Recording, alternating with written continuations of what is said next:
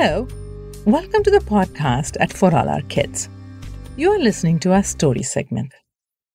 Last week, we shared the first story in the section Waging War from the Hitopadesha. Today is the second episode in this section, beginning with The Donkey in the Tiger's Skin. In the story so far, Dirgamukha, the crane, greets the swan king Hiranyagarbha and narrates the events in his travels. The crane is clueless about being rude to the birds he meets and talks boastfully. Hiranyagarbha cautions him by telling the story of the donkey in the tiger's skin. Well, began Hiranyagarbha, a washerman by the name of Vilasa lived in the city of Hastinapura. When he collected the clothes from his customers, Vilasa loaded them all onto his donkey. Now the donkey was old, weak, and struggled to carry such heavy loads. Nor did Vilasa give it healthy food. He was too cheap to feed it properly. One day, he came up with a crooked plan to fatten the donkey without spending any money. Vilasa walked the animal through the jungle to where it bordered a field. Satisfied that there was plenty of food, the washerman threw a tiger skin over the animal and let it loose. Oh, that trick worked like a charm. The farmers caught sight of the tiger skin from afar and stayed away in fear. The donkey was happy. He ate and ate and ate and grew plump. Days went by. Things would have been fine if Vilasa brought the animal there only for a few days. But no, he was too greedy, and the donkey, of course, had no sense of danger. And the inevitable happened. One of the farmers was puzzled that this tiger just hung around the fields and didn't go away to hunt or explore the forest. What kind of a tiger is this? What is going on there? So he armed himself with a bow and arrow, wore an animal skin similar to a donkey's, and walked into the fields. The donkey saw the animal skin, not the man. It mistook him for a female donkey and brayed in welcome. The furious farmer shot the donkey right then and there. That's why I say we shouldn't stick around too long around our enemies. The Swan King paused. But Dirgamukha paid no attention to the lesson in the story. He continued to ramble. The peacocks shrieked and called me names. You rascal! Have you no shame? You're here in his kingdom, eating from his land, and you speak so disrespectfully of our king. How dare you? Did you think we would stand by and keep quiet if someone said such things about our king? They surrounded me and pecked with their beaks. You dimwit of a crane, your king doesn't have what it takes to protect even what he can hold in his hand. How on earth will he protect his kingdom, eh? You're like a frog in a well. You only know what is in your little kingdom without any idea of what goes on outside. If you knew more about the world, you'd know that the swan is nothing, nothing at all. You wouldn't dare ask us to serve him. Have you seen those humongous trees with canopies offering shade and fruits? There is a reason why people like them so much. That tree will still be valued for its shade, even if there are no fruits. If you must serve someone, Choose someone worthy, not just anyone who calls himself a king. In fact, just knowing someone important and influential will make life easy for you. You'll be safe. People will treat you well and even offer to do things for you. You only have to see how the rabbits use the moon to protect themselves from the elephants to understand this the long tailed birds finished. I have to say, my curiosity was awakened What could the moon have to do with the rabbits? So I asked the peacocks to tell me the story of the old rabbit and the elephants. One year, there was a severe drought as the monsoons failed. Naturally, the ponds, lakes, and rivers that depended on the rain dried up in the forest.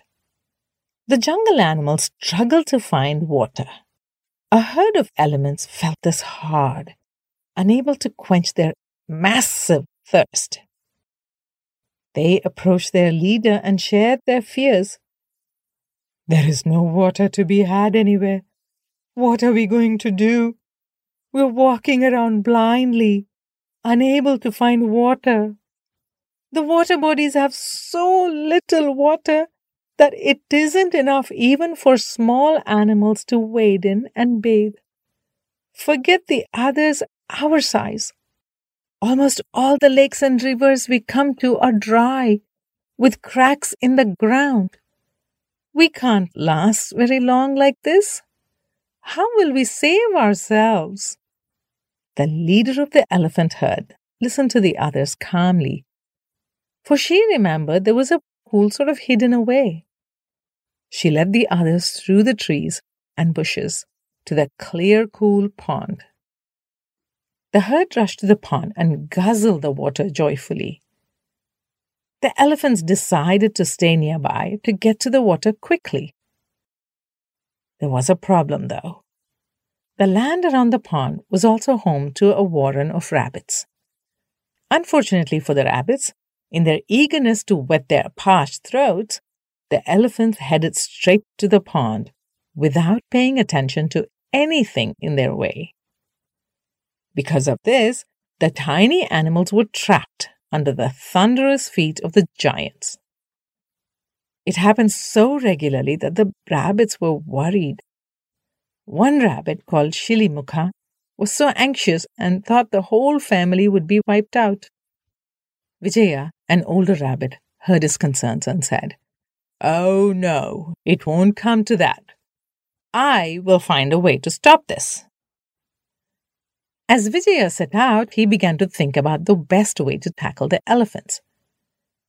He couldn't just barge in and tell them to stop coming to the pond, could he?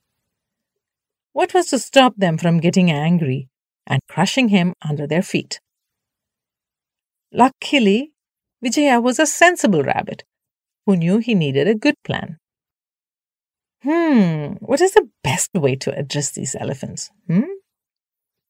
These gigantic animals can kill you with their touch, just as a snake searches with its snout the king by giving you special treatment, and the traitor by laughing to lower your guard. Oh, wait, I think I know what to do.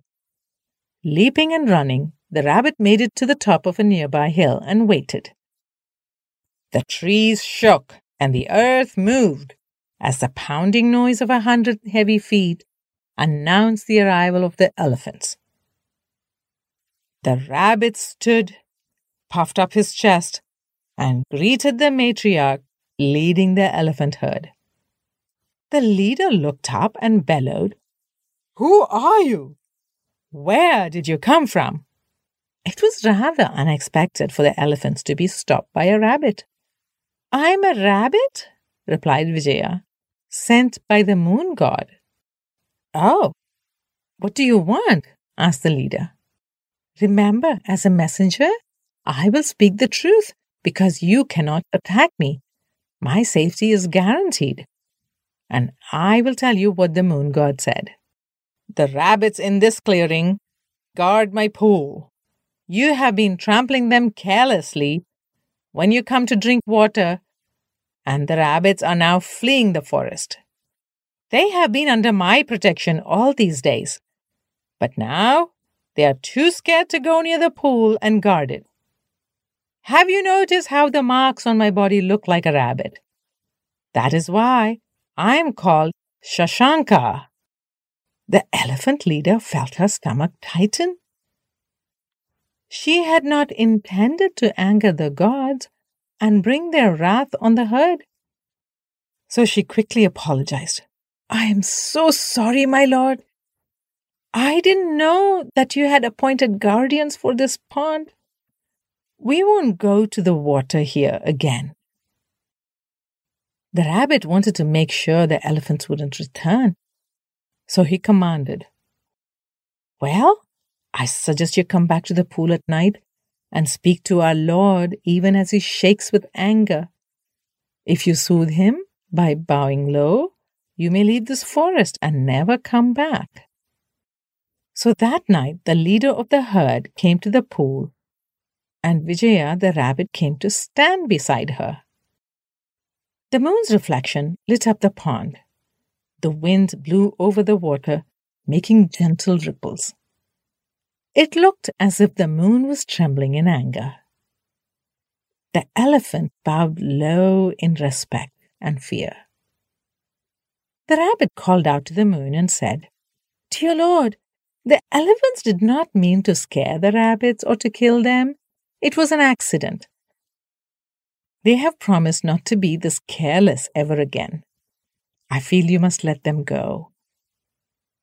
The elephants were pleased by the generosity of this rabbit. They said their goodbyes and got out of the forest as fast as they could, which was quite fast indeed, for elephants can move quickly despite their size. So you see, even making things up about being close to a powerful person can help you get away from great danger. The birds ended their story with a threat. With that, we end today's episode. There were quite a few interesting tidbits in these stories. The Swan King was right. If you hang around after doing something dangerous, you will get caught. And it is so true that you can escape from tight spots by pretending you are great friends with powerful people but wait, the peacocks have challenged the crane. Is he going to blabber some more, or will he go away? Come back next week to learn what happens next. Until then, goodbye from all of us at For All Our Kids.